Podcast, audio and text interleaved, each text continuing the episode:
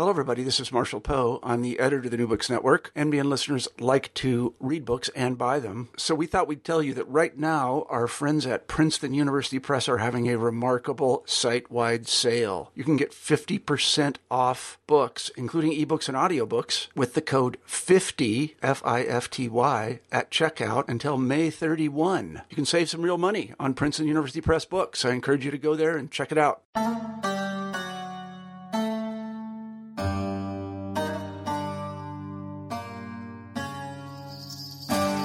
Hello, and welcome to the Islamic Studies section of the New Books Network, where every few weeks we feature a newer book by an author in the field of Islamic studies.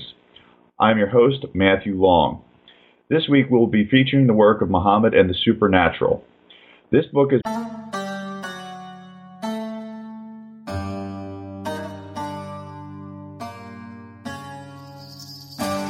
Hello, and welcome to the Islamic Studies section of the New Books Network, where every few weeks we feature a newer book by an author in the field of Islamic studies. I'm your host, Matthew Long. This week we'll be featuring the work of Muhammad and the Supernatural. This book is by Rebecca Williams and is one of the newest additions to the Routledge Studies in Classic Islam series. Despite the Quranic proclamation that the only miracle which served as proof of Muhammad's prophethood was the Quran, Miracles and supernatural events have been ascribed to Muhammad in numerous Islamic literary and intellectual genres. Professor Williams of the University of South Alabama delivers a unique and fresh look at the supernatural in Islam. Specifically, she explores how the Muslim authors Al-Tabari and Ibn Kathir understood and interpreted supernatural phenomena attributed to Muhammad.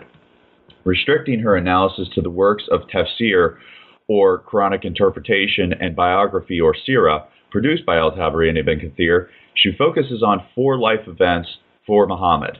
His conception, his first occasion of public preaching, a vignette concerning a warning sent by one of his followers, and a failed assassination attempt upon, upon Muhammad's life are prominent because they each feature some sort of supernatural occurrence. These events, in turn, are connected to important themes for Muslims in the medieval era, respectively sex, politics, betrayal, and wrath.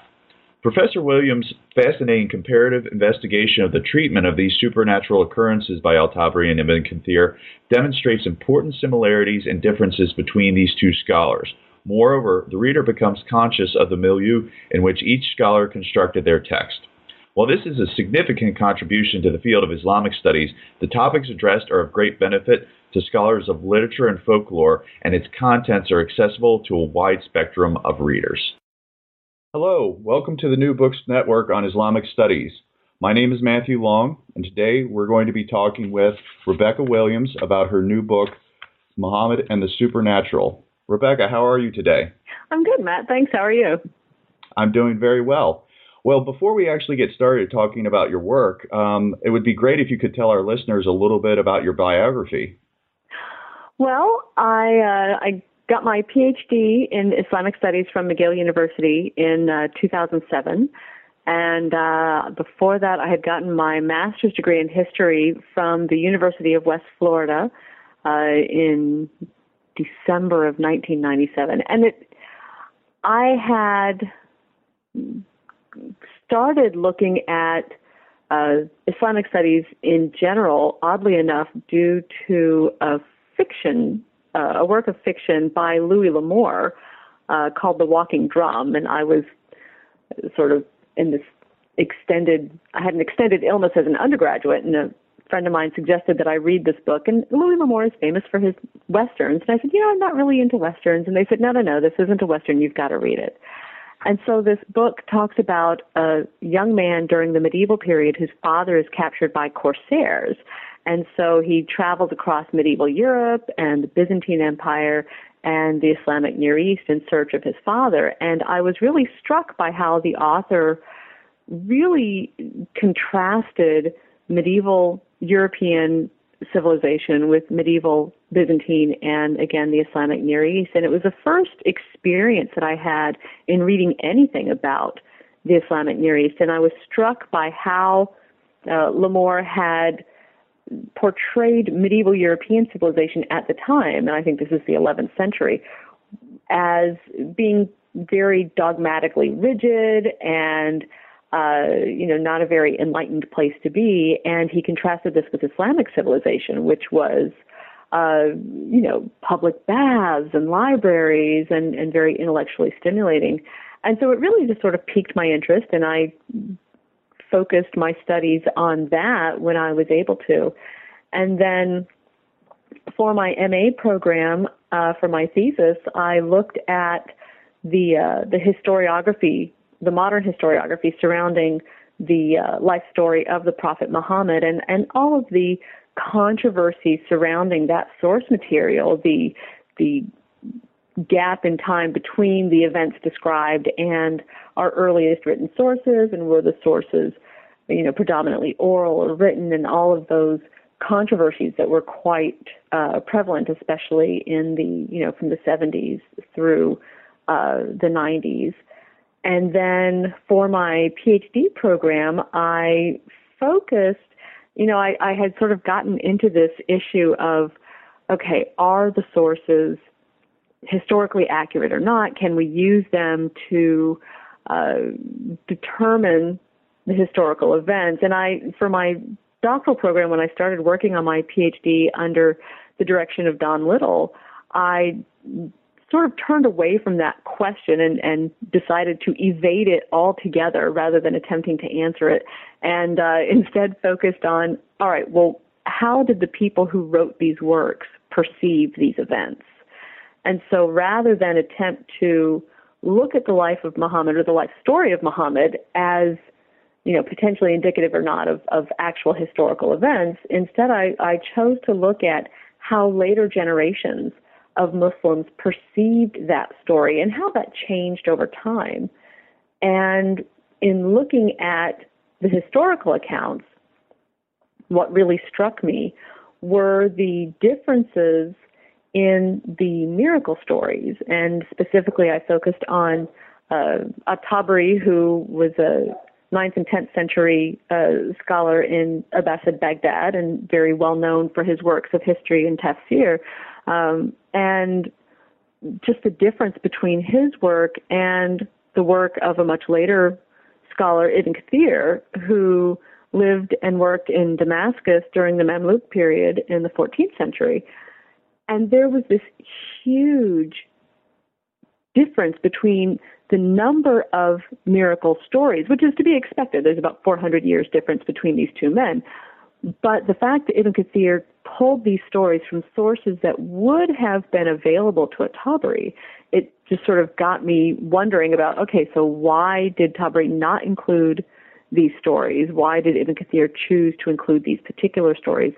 And then I expanded that to a comparison of, you know, their works in in the uh, in the, the, the exegesis of the Quran as well, and that really expanded the the picture of how these later generations really viewed the miracle stories of uh, the Prophet Muhammad, and and not many people had looked at these uh, particular types of so- stories very seriously before, and so that made it kind of challenging to put my work into the the historiography, which you know that's the first part of any doctoral dissertation is you've got to put your your your own work into uh, the larger scholarly field. And and so I, I expanded the study and and tried to look at it from different ways in order to figure out okay how am I going to approach this and my external reader for my dissertation was uh, Walid Saleh at University of Toronto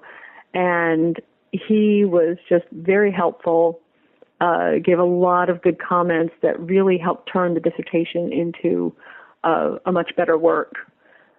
And uh, that's where I ended up. oh, okay. And I mean, it basically from that dissertation then expanded into this larger work that we have here in front of us. Um, and, you know, Al Tabari and Ibn Kathir, I mean, those are two major authors as well, are they not? They are. Now, Tabari is admittedly much better known, at least among scholars, than uh, than Ibn Kathir. Ibn Kathir is more popular with uh, modern Muslims, predominantly because of his relationship with his teacher Ibn Taymiyyah, uh, who you know his works would go on to inform the uh, the modern Salafi and Wahhabi movements. And so Ibn Kathir is, you know, he's sort of seen as almost writing Ibn Taymiyyah's coattails, so to speak. But I, I did have difficulty finding uh, works, especially secondary works, on just Ibn Kathir himself, separate from uh, At-Tabari, or at least as separate as, as could be from At-Tabari, or sorry, from uh, Ibn Taymiyyah. And it's uh, I, I've been very fortunate in that lately Ibn Kathir is receiving a bit more scholarly attention as you know an, an individual author in his own right, and uh, so that's kind of exciting that that these two uh, these two authors are actually. I mean, whereas At-Tabari had already been very well known, that Ibn Kathir is starting to be taken a little more seriously. And um, as you uh, start off in your in your work, um, you start to discuss about you know the elements of the supernatural, which is actually kind of interesting because that's actually not exactly what the Quran teaches concerning Muhammad's life. Sure, and and that's the um, that's the the real interesting thing that that got me in, started on focusing on the supernatural. That you know you've got this Quranic command almost that that Muhammad is not going to perform miracles. We constantly have uh, the Quran talking about the unbelievers or those around Muhammad asking him for proof, for some kind of miraculous proof uh, of his role as prophet. And consistently, the response is, you know, I'm just a man like yourselves. I'm, I'm, yes, I'm the messenger of God, but I, I you know, my miracle is the Quran and uh, and yet when you get to all of these extra Quranic works, uh, you know whether it be prophetic biography or uh, you know the Hadith compilations or Kalam or Tafsir, you have hundreds of different miracle stories um, in thousands of different reports. And at least as far as Tabari and Ibn Kathir are concerned, they, they really didn't seem to have a real problem with this apparent contradiction between the Quranic command that, that Muhammad performed no miracles and yet the fact that Muhammad is performing miracles left and right uh, in these other uh, extra Quranic genres. And and it really it focused, you know, the the the reason that I compared these genres between prophetic biography and uh, Quran exegesis was in part because of this. It's like, okay, so if the Quran is saying Muhammad performs no miracles, we've got all of these miracle stories in the Sirah. Well, what does the Tafsir have to say? And it's interesting that Tabari and Ibn Kathir approach these two genres uh, in in very unique ways. Whereas Tabari is very careful at times to differentiate how he portrays a particular event in his sirah. Uh, Ibn Kathir, or sorry, Tabari portrays this, uh, particular event in his sirah as opposed to how he portrays it in his tafsir. And so you see Tabari really working to differentiate these two genres. Ibn Kathir, on the other hand, is more interested in putting forward this program of reform that is admittedly connected to Ibn Taymiyyah, where you have things must rely on the Quran and then on these authoritative hadith. And so Ibn Kathir is far more interested in that program, both in his uh, prophetic biography and in his tafsir, than he is in differentiating these two genres. And, you know, when you make this, comp- as you're doing the exploration, and the comparison, it's you've really focused on um, four primary events that uh, you know take us through the entirety of your work. And can you kind of tell our readers about those four events? Sure. So there are, as I said, there are hundreds of uh, miracle stories in uh, both Tabari and Ibn Kathir's works, and I opted instead of a large overview, I opted to focus on four stories in particular uh, for a variety of reasons, but mainly because these are not particularly pivotal events in the life of Muhammad. So they're not going to be connected uh, with with one exception, uh, and I'll get to that in a little bit. They're not really connected to these huge issues. I mean, they are themes that are important to the medieval Muslim community, but you know they're not as big as say the Battle of Badr or uh, you know these these much much larger issues. So I think that you can get a better sense of you know if these authors are working to put forward their own interpretation of events on stories that, that really even aren't all that significant or all that earth shattering, then, you know, how much more would they be putting their own interpretation of events onto these uh, much larger uh, events? So I, I opted uh, to look at two events during uh, Muhammad's time in Mecca. Uh, the first, and, and this sort of connects to how I divided things in in my uh, dissertation as well. That I've you've got the period of Muhammad's life before he receives the first revelation uh, of the Quran, and then that period in Medina or in Mecca still from the time he receives that first revelation until his hijrah to Medina. And then from the Medinan period, uh, you have these the, the two stories that I chose really work with each other. Again, uh, you have an earlier before uh, this before Muhammad uh, conquers Mecca, and then in that very brief period uh, between the conquest of Mecca and Muhammad's death. And I think these represent four uh, very important points in in Muhammad's life and in his the development of him as uh, both a prophet who performs miracles, but also as the leader of this expanding community. So the first one actually uh, is the story of Muhammad's conception, and it revolves around the issue of this light that is seen in uh, Muhammad's father, Abdullah ibn Abdul Talib, uh, in his face before he marries Amina, who is Muhammad's mother, and uh, before she conceives Muhammad. Now, you, Tabari and, and Ibn Kathir to a certain extent as well, they put the story in the Sirah very much in this context of Islam's role, its its relationship to the other Abrahamic faiths. And so you have when Abdullah is on his way to be married to Amina, he's stopped by two women. Uh, one is uh, related to a, uh, a famous Christian, and so the the argument is that she is likely Christian herself. Um, and the second woman is a Jewish soothsayer, and both of these women propose uh, sexual relations with Abdullah.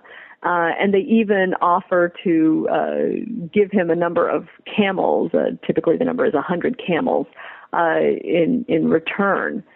And he rejects both of them. He says, "No, no, no. I'm with my father. I've got to go." And so then his father takes him and marries him to Amina, and they consummate their marriage. And then he goes back to each of these women and says, "Well, you know, hey, how about it?" And uh, so they both say no no. When I made the offer before, there was a light in your eyes, and I wanted that light for myself. And so the light is now gone, so, you know, really I don't have any use for you. And so the theme of this is that, you know, you've got this light of prophecy that is denied to this representative of Judaism and to this representative of Christianity, and instead goes to uh, a woman whose genealogy is supposed to be, you know, the best among the Arabs at that time.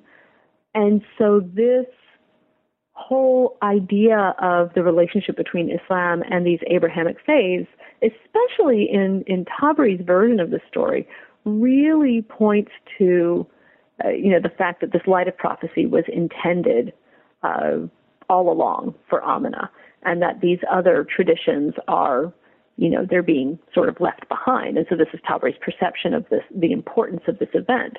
Now, Tabari includes a third story where uh, Abdullah has an additional wife and where the story takes place at a time other than uh, his wedding to uh, to Amina, and and again there are similarities. The third wife, you know, there's this issue of of sexual contact, of the light that's shown in his face, and for whatever reason he goes to Amina instead. And once she uh, once they have intercourse and she conceives Muhammad, then the light is no longer there.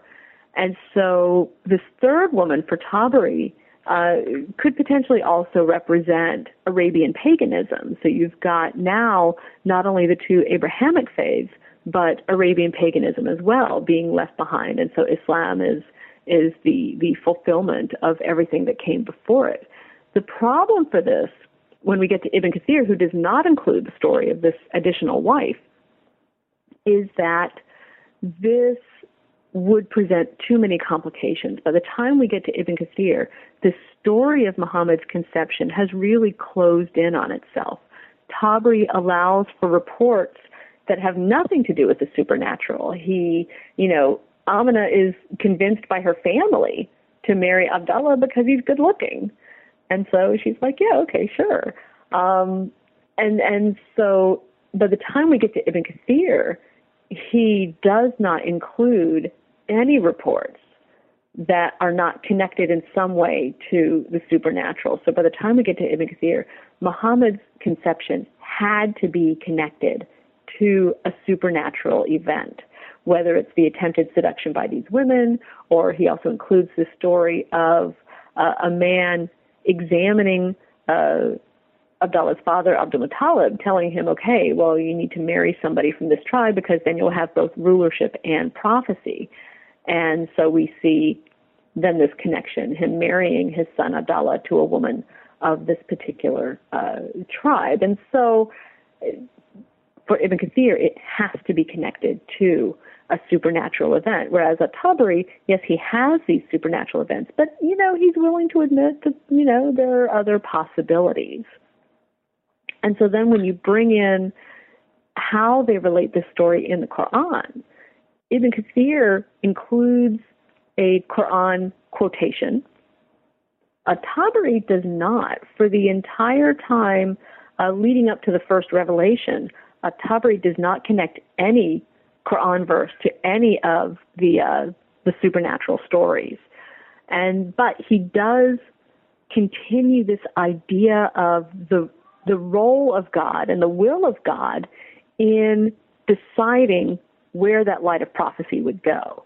And so the for both Tabari and Kathir, the importance in their uh, tafsir of the verse connected to this is that you know God decides who will be prophet and who will not, and Ibn Kathir chooses to focus on genealogy as this proof of Muhammad's uh, status as prophet, and he even relates this story of uh, this meeting between uh, Muhammad's uncle Abu Sufyan, who at that time was uh, an enemy of his, and the Byzantine Emperor Heraclius. And Heraclius has this dream, and he calls for these people to be brought before him. And Abu Sufyan says, "Yes, okay, there's this guy, you know, this kinsman. He's claiming to be a prophet." And Heraclius asks these questions, and one of the questions is, is his lineage good among you? And Abu Sufyan is, forced to admit that yes, it's quite good. And so we have Ibn Kathir, you know, using this idea of Muhammad's lineage as a proof of his prophet and as his prophethood. And this connects to that theme of, you know, divine intervention in who will receive this light of prophecy, who will, who gets to determine who is a prophet and who is not. And so you have all of these interconnected themes between the the, seer, the story in the Sira and their interpretation of the uh, the verse of the Quran that is connected to this story. So very interesting. Oh, go ahead. No, no, no. Go ahead. Oh no. Um, so that story then makes up the uh, first uh, the uh, first part of your work. Right. And so that deals with Muhammad's birth, and then from there you then move on to the next section where you address a second story.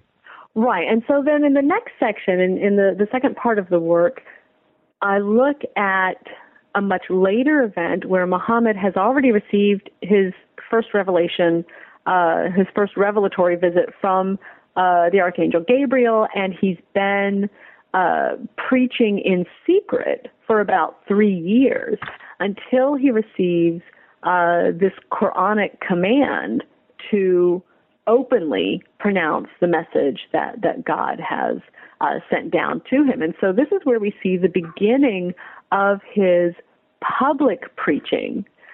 And this story for both Tabari and Ibn Kathir is separated into two elements. Both present a, a public uh, announcement by Muhammad where he goes to Mount Hira outside of Mecca and he makes this, you know, he calls everyone to him and he says, you know, I, I I'm a warner. I'm here to warn you of a terrible chastisement.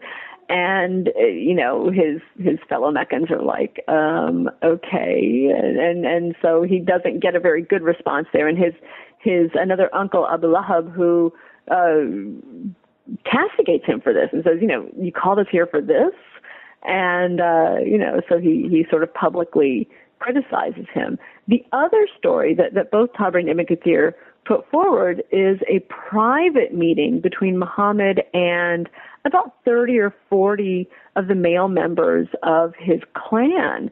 And in this private meeting, this is where we see a supernatural event where, where he miraculously divides uh, food and drink to feed everyone. So, you know, the story is narrated by uh, Muhammad's cousin and future son-in-law Ali, who states, you know, Muhammad had me call these men together and he had me prepare food and drink, but there was only enough for one person. And yet Muhammad, after, you know, taking a, a bite of the meat and after telling them all to eat and drink, you know, there was enough for everyone with, you know, with plenty left over. And in, you know, in some versions of the story, there's you can see the traces of their their fingers in the food and in other versions uh, the food looks as though it has been untouched even though each man eats and drinks his fill and the difference too in these two very uh, different versions of events in the public announcement it's you know it's not horribly controversial, but in this private meeting, Muhammad follows up his his miraculous division of food and drink with a request. You know, he tells them, you know, I'm I brought you the best of this world and the next, and he asks for someone to help him, to aid him, uh, to be his brother and his successor or deputy. And of all the men assembled, Ali is the only one who volunteers. And so we have this very politicized uh, incident where Muhammad accepts Ali as his helper and his successor or deputy, and he announces this to the assembled men. And, uh, you know, he says, so, you know, so obey him as you would me. And the men kind of laugh because Ali is, is very young and sort of physically unfit at this time. And, and, uh, so they say, they laugh and they say to Ali's father, Abu Talib, you know, ah, he's, he's telling you to obey your son. And they leave.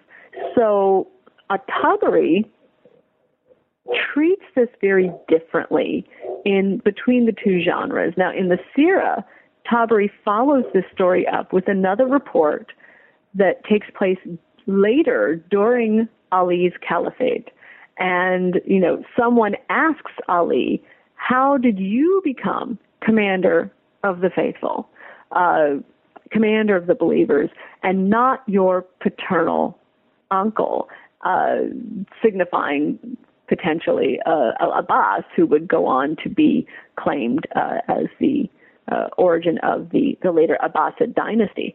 And so uh, you've got Ali making sure to draw attention from everyone in the room, and then he tells this same story. So the story, the basic story is the same of Muhammad's private meeting with his kin, but it's put into this narrative context of, you know, the ostensibly the rights of the Shia to rule or the Alids to rule versus the rights of the Abbasids and, you know, going back to the progenitors of those two bloodlines. And but uh, Tabari, you know, infamously does all of this without comment. He puts these reports in, but he doesn't really give you a lot of guidance as to what his own interpretation of events is. So you're sort of left to yourself to see these these different reports. Ibn Kathir, on the other hand, leaves you with no doubt about what his opinion uh, is regarding these events. And Ibn Kathir goes out of his way. Uh, first of all, he does not include the second uh, report that that Tabari includes in his Sirah. Uh, but Ibn Kathir, he completely dissects these reports that has that have Muhammad choosing Ali and naming Ali as his successor. And he attacks their uh, chains of authority. He says, "Oh, this person was a, you know, he was recognized as as a Shi'i and a liar." Uh, he reinterprets the the text of the report himself, uh, itself, saying, you know, Muhammad really didn't mean successor. He meant, you know, somebody who would act as executor of, of his estate if he should be killed in the course of his mission. And then he even brings in a quote from the Quran saying, you know, no, no, no, Muhammad was promised by God that he wouldn't die and that God would fulfill all of these uh, roles that Muhammad had asked of his closest kin and that Ali was the only one who volunteered for. And so this is how they treat the story in the Sirah, and you see a big difference in this story in particular between how they treat the story in the Sirah and how they treat the story in the Tafsir. And there are a number of different verses that are connected to this story, and uh, you know through over a hundred separate reports in his Tafsir, At-Tabari only includes one report of a miraculous nature only, and it's it's the one report in his Sira that does not have that later political uh, contextualization, but that does relate Muhammad's private meeting with his kin, his miraculous division of food and drink, and his, uh, you know, asking for help and accepting Ali's help. But that's it. Out of, as I said, over a hundred reports, he really minimizes the political element of the story in his tafsir and instead focuses on other uh, elements of these verses that have nothing to do with anything controversial uh, at all. And so we see him really differentiating his treatment of something as, you know, controversial as this event in his sirah, where he gives it a bit more leeway, uh, and in his tafsir, where he really strictly controls it. And so you get the sense that for Tabari, this was not something that was acceptable to him to be discussed at length in his tafsir. He didn't really see that genre as being useful or appropriate for that kind of discussion. And for Ibn Kathir, however, his really just vitriolic anti Shia viewpoint is almost identical between the genres of sirah and tafsir. In fact, it, it, it's his he includes the same reports, the same arguments, and his focus is not the differentiation of genre. He is focused more on denying the Shia any potential support for their arguments that Ali should have immediately succeeded Muhammad. And so you really get a sense in this part, especially of this connection between the two authors, between Tabari and Ibn Kathir, and their own historical milieu. You know, for Tabari, it's uh, you know yes the Shia or the Alid and Abbasid uh, rift is quite real, but for Ibn Kathir, it's very much a, a Sunni as opposed to a Shia uh, perspective of these events, and that's the argument that he's putting forward. And so that really ends the uh, the Meccan period. Uh, of, and go ahead. Sorry. Oh, I was going to follow up real quick. Uh, you actually, in your introduction, uh, do discuss some of the background of both uh, Tabari and uh, Ibn Kathir related to their perspectives on the uh, the Shia, and sort of uh, kind of address some of their background related to that. So that probably figures into, you know, besides their their writings being able being uh, displaying their feelings, but there was also a lot of other background information related to their attitudes towards the Shia in your introductory as well, I believe. Oh, absolutely. I mean, uh, Tabari had been accused of having Shi'i sympathies um, to the point where at, at, at, at one time he actually had to go defend himself in person to the Caliph's chamberlain uh, and and say no no no I'm I'm I'm not a Shia and and and so the the fact that that this was not just viewed as as kind of a dry scholarly uh, attempt, but had very real consequences uh, for Tabari in in the real world. So you've got this this issue. Also, Tabari had written other works that were being used by the Shia of his day to support their own arguments. So this also gets Tabari into a little bit of trouble with the Abbasid rulers.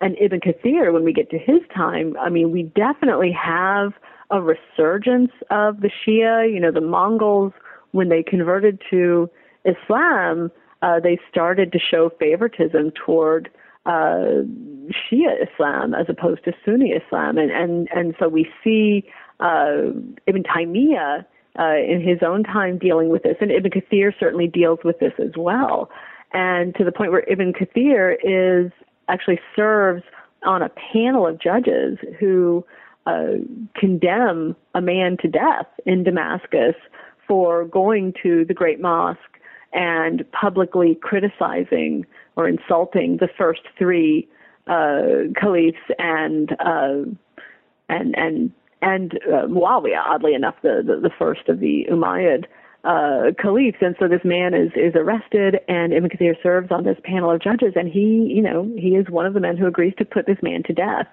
for these views. And and we see with Ibn Kathir, I mean, he his one of his major concerns is this this competition, if you will, between uh, Shia and Sunni Islam. Interesting.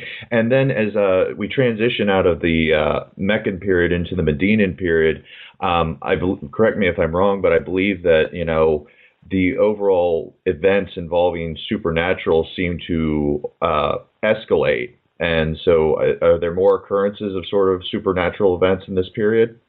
Oh, absolutely. And and this is one thing. A lot of modern scholars had discounted the reports from the Meccan period because they claimed, you know, there's so many legendary stories, stories of a supernatural uh, nature that, oh, you know, it's it's obvious that, that these stories were just being made up. And so instead they point to the Medinan period. Oh, look, you had more people who uh, who knew Muhammad in this period, who lived after Muhammad's death to relate these accounts. And yet, if you really sit down and do the numbers, there are exponentially more miracle stories for the 10 years that Madonna or that, that, that Muhammad spends in Medina uh, than there is for, you know, his whole life uh, up to the Hijra in Mecca. And it, it, you know, admittedly, it may be that if you look at the ratio of overall reports for the Medinan period, uh, that perhaps the ratio is the same, but uh, you know, my sense of it is is that you know you just kind of have to look at, at the numbers that you've you've got just this enormously huge increase in the number of miracle stories for Muhammad's Medinan period. And you really do see a change in the quality of these miracle stories. So when Muhammad, before he receives the first revelation, these miracles happen to him or for him, but you don't really see him acting as an agent uh, in these accounts. Once he receives the first revelation in, in Mecca, you start to see him exercising a bit of his own control over the supernatural. But when he gets to Medina, it's only in Medina that we see healing stories where Muhammad is able to heal uh, some of his followers, typically those who have been wounded in battle or, uh, you know, on some uh, errand for Muhammad. And we also see a sharp increase in Muhammad's clairvoyant knowledge of events. And so we, we see not only the number of miracles, but also the type of miracles uh, really change to reflect Muhammad's increasing, uh, not only his, his increasing power over uh, an expanding community, but also an increase in how he's portrayed as having power over the supernatural element of his role as prophet. Mm-hmm. And so then the uh, first uh, the first uh, story that you address in this uh, Medinan period, uh, you deal with the theme of betrayal in part three of your work. Right, and in, in this story, Muhammad is getting ready to go and conquer Mecca. So he's already gone through the battles of Badr and Uhud and and the Battle of the Ditch, and he's he's already had his dealings with uh, the three major Jewish tribes. So he's he's he's sort of at the the the, the point where he has mastered control over Medina itself, and now it's time for him to expand that and and and go back and and take Mecca and really uh, fulfill that particular part of his role as prophet. But during these preparations, he, you know, Tabari and Ibn Kathir both relate this uh, report from an earlier author, Ibn Ishaq, that says that Muhammad received a warning from heaven that one of his companions had written a letter to the Meccans uh, warning them of Muhammad's impending attack. And so, right when you, you think that Muhammad is, you know, he's he's on top, he he's about to go take Mecca, and he's consolidated his control over Medina. We have this act of betrayal by someone who is described by both Tabari and Ibn Kathir as a person who's been with him from the beginning, who made the hijrah from Mecca to Medina, who fought in the Battle of Badr, and the interesting thing about this this person, Hatib ibn Abi Balta'a, is that when you look at Ibn Kathir and At-Tabari's account of the Hijra, and when you look at their accounts of the Battle of Badr, you don't see this person's name at all. So we really get a sense that perhaps uh, Hatib is perhaps a, a, a literary figure.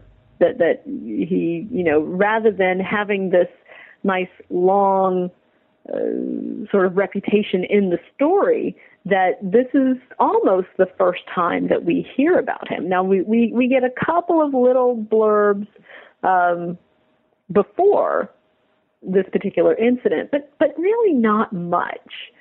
And so you know it, it it's almost like this is a contrived event where you have somebody who is ostensibly one of the most important uh, earliest followers of Muhammad betraying him at this pivotal moment.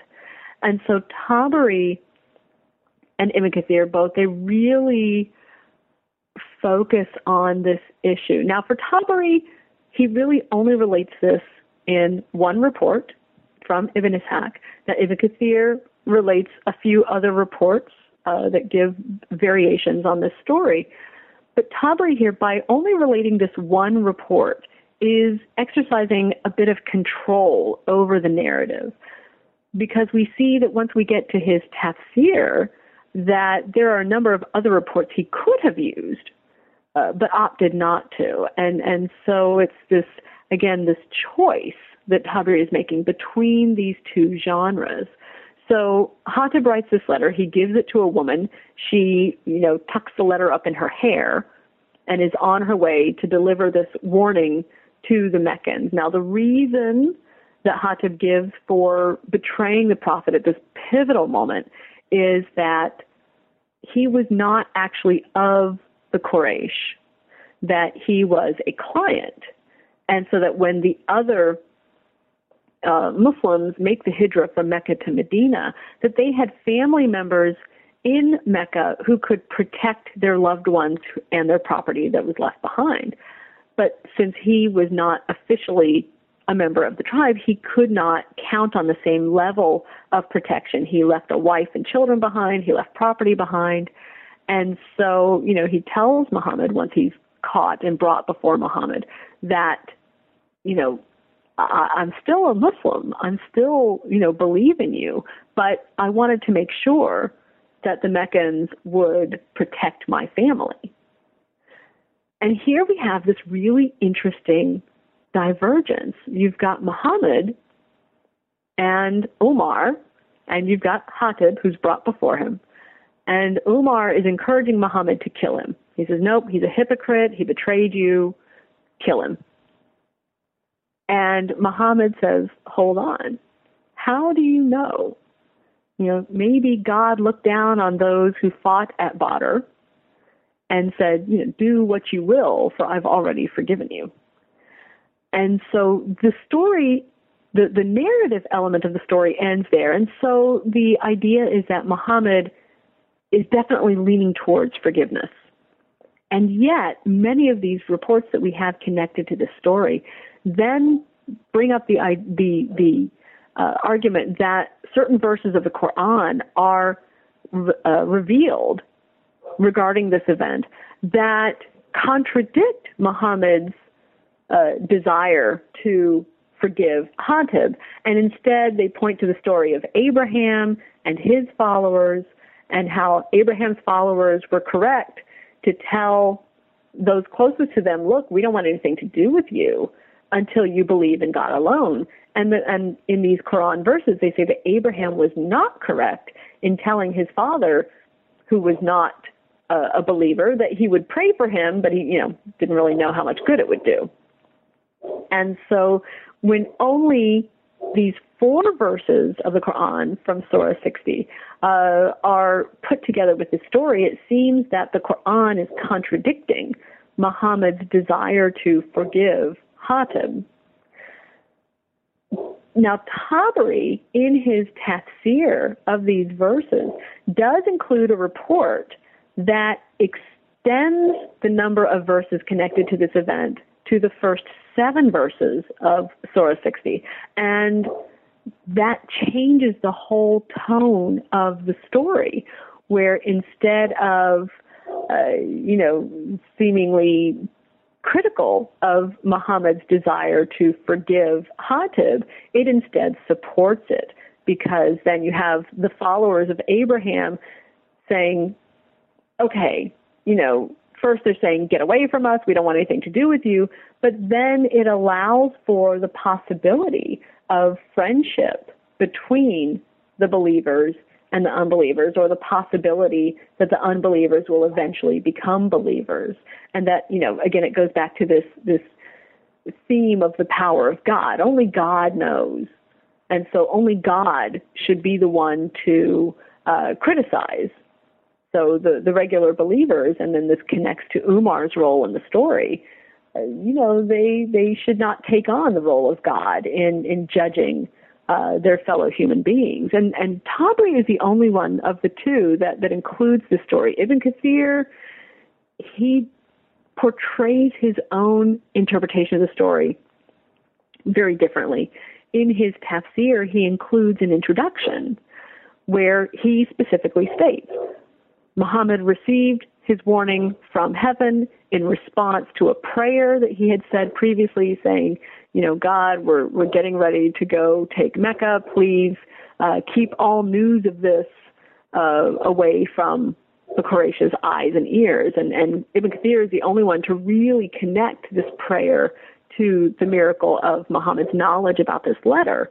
And Ibn Kathir goes on and says, in you know in his introduction in this part of his tafsir that that Hatim was a good Muslim, that he supported Muhammad's uh, designs to go take Mecca, and that, but that he was concerned about his family and his property in Mecca. So you see, At-Tabari and Ibn Kathir both supporting this idea of forgiveness, but doing it in different ways in the different genres that they're working in, and so you also have sort of the added complexity, at least as far as Tabari is concerned, of chronology. So you have this whole idea that Hatib's letter may not have been originally connected to Muhammad's uh, planned conquest of Mecca, but to the earlier event at Al Hudaybiyah, where Muhammad goes to uh, to go to Mecca, but he's forestalled by the Quraysh at Al Hudaybiyah,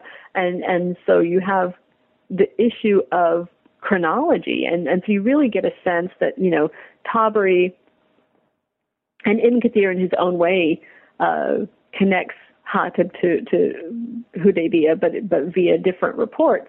And so this, you get the sense that both of these men have this received body of reports, and they've got to figure out what to do with them and you have these contradictory reports. And I think by the time we get to Tabari, the timeline, the perceived timeline of events in Muhammad's life have been pretty much, uh, you know, this is what happened at this point, and then this happened, and then this happened.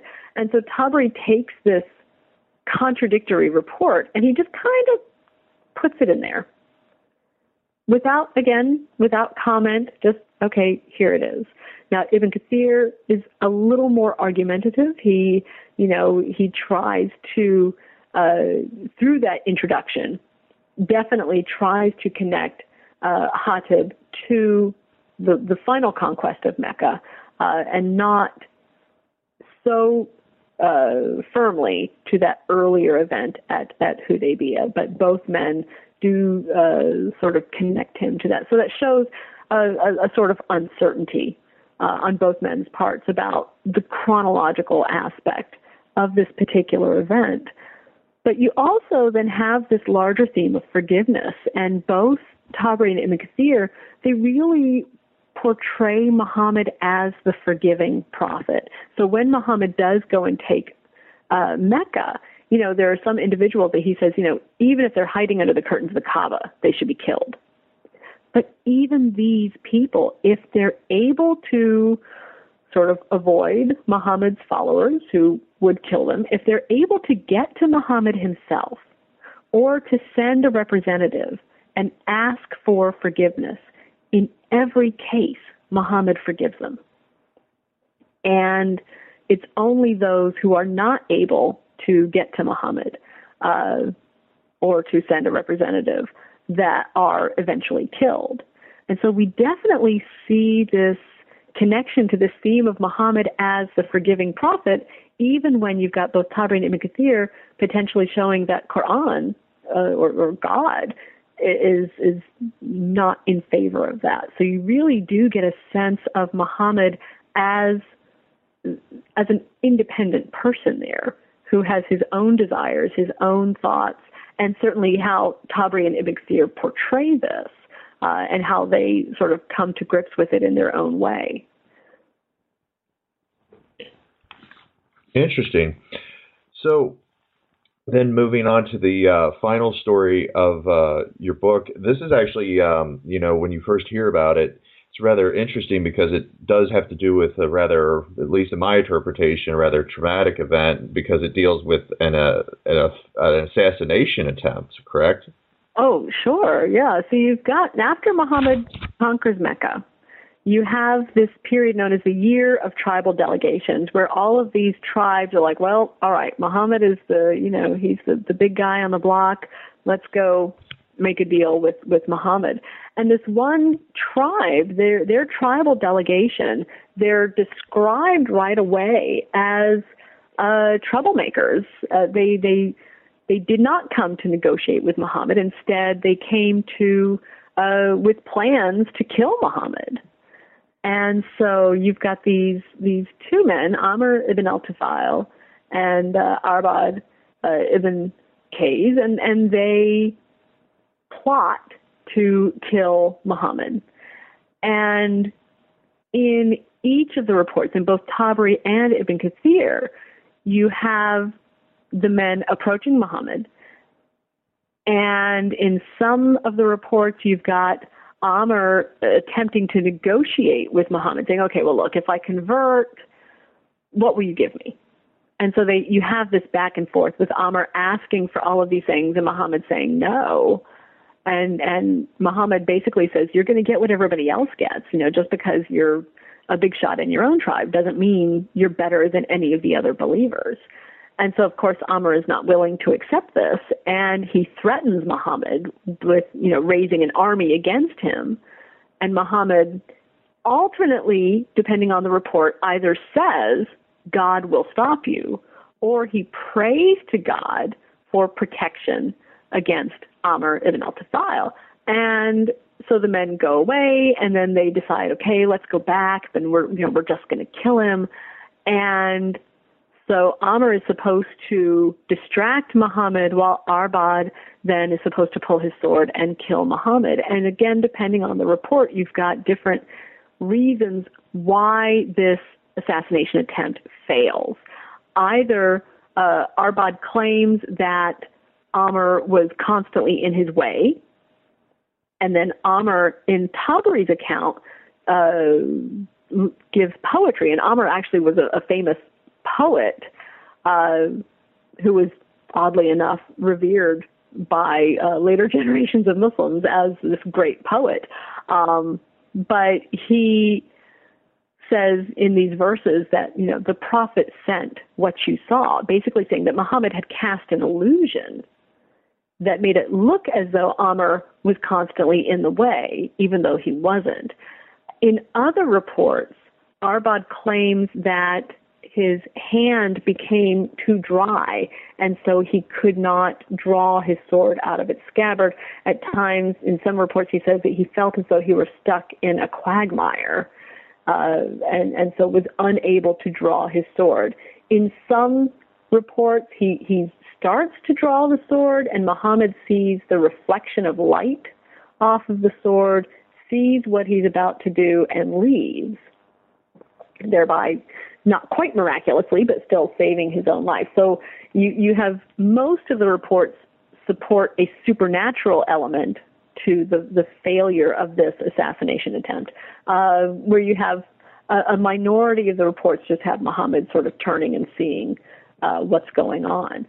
Now the two men leave and ostensibly to go and raise this army, and they separate. And so Amr is in uh, he stops at a woman's house and he he develops this growth in his throat like a tumor and very quickly you know by the next day or whatever he's dead of this tumor arbad survives long enough to go in most of the reports to go back to his own people he tells them that, that Amr is dead he tells them that muhammad had you know invited them, them to something and then he basically reiterates his desire to kill Muhammad.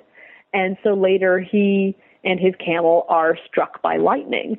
And so you definitely get the sense by both Tabari and Ibn Kathir that these are divine punishments.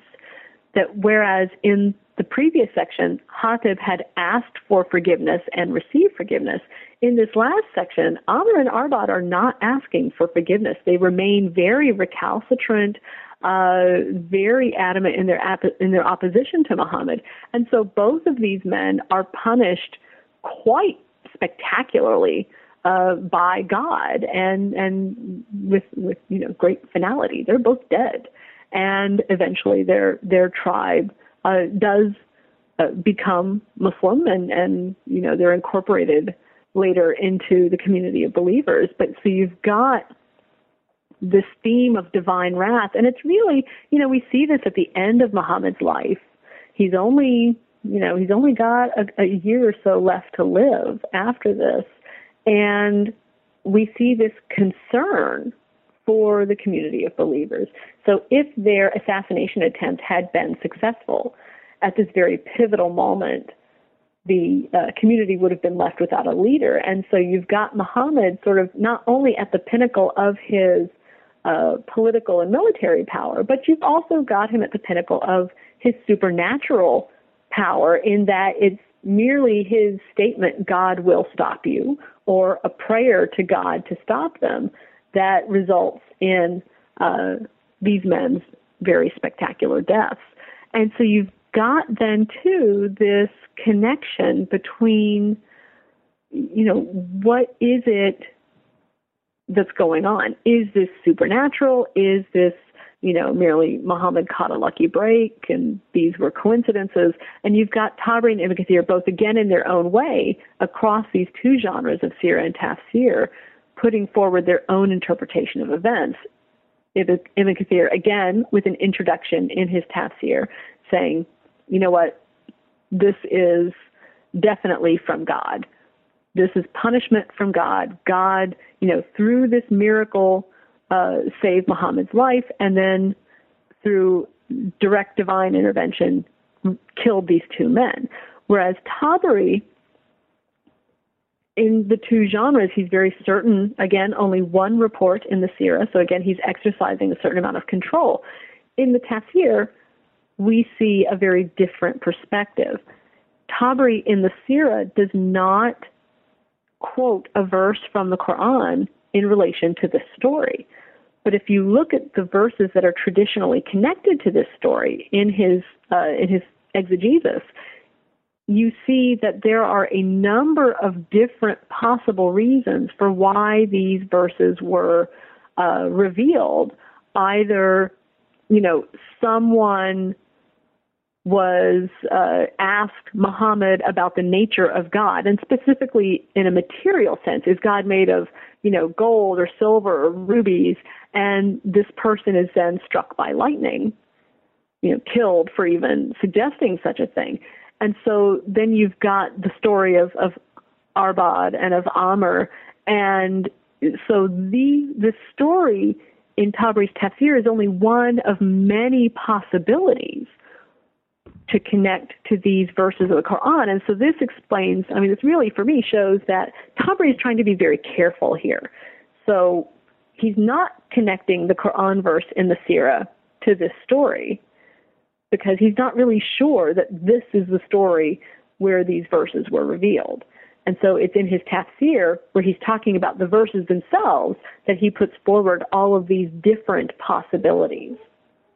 And for both authors, for Tabari and Ibn Kathir too, we get, especially in their works of tafsir, this connection to the element of folk magic and this idea that if you follow the example of Muhammad, that you can, you know, that the average believer can enjoy some of that same divine protection. So you have some reports of what Muhammad would say or do when he heard when he saw lightning or heard thunder. And in both Tabari and Ibn Kathir, you have this report where Muhammad says, if you say, you know, basically, if you put in this request for God to protect you, if you do what I'm doing, then the lightning won't hit you. You know, the thunderbolt will not get you. And so you have uh, in both authors, and, and, a little more strongly in Ibn Kathir, this element of folk magic, this idea that, you know, not just that, I mean, it's very important for Muslims to follow the normative uh, model of Muhammad, but we also see the introduction of this into the supernatural element as well. If you say the same prayer that Muhammad said, then you you will enjoy some of the same supernatural protection that Muhammad enjoyed as prophet of God. And so we see this too, sort of representing Muhammad at the height of uh, not only his uh, political and military power, but also his supernatural uh, power as well. Um, one thing that struck me as somewhat interesting is the uh, story of Amr and his death in terms of uh, the in his throat, and yet he was a poet. So his power came from his speech, and it was I, I found that very striking that that was you know his demise came from where his you know this distraction was supposed to come from as well. That's that's actually a really good point. I, I hadn't really made that connection, um, but yeah, he was he was important as a poet in his I mean ostensibly in his own time, but we also have his poetry being collected and recited um, you know, well into the Abbasid period.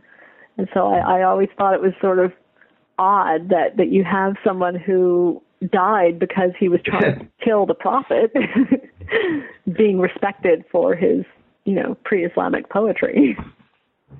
Yeah, very highly unusual.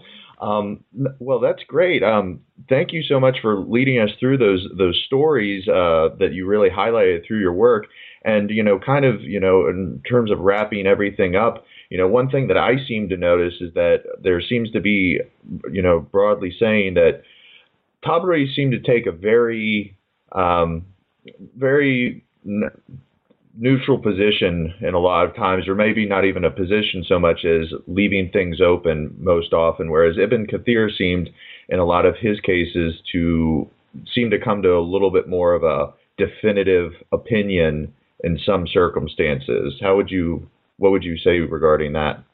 I, I would definitely agree. I, I mean, Tabari is sort of frustratingly infamous among modern scholars for not, especially in his Sira, for not really putting forward his own interpretation of events. So you have to kind of dig a little deeper into the structure of these, of how he presents these events to try to sort of suss out what it is he, he's he's trying to to say.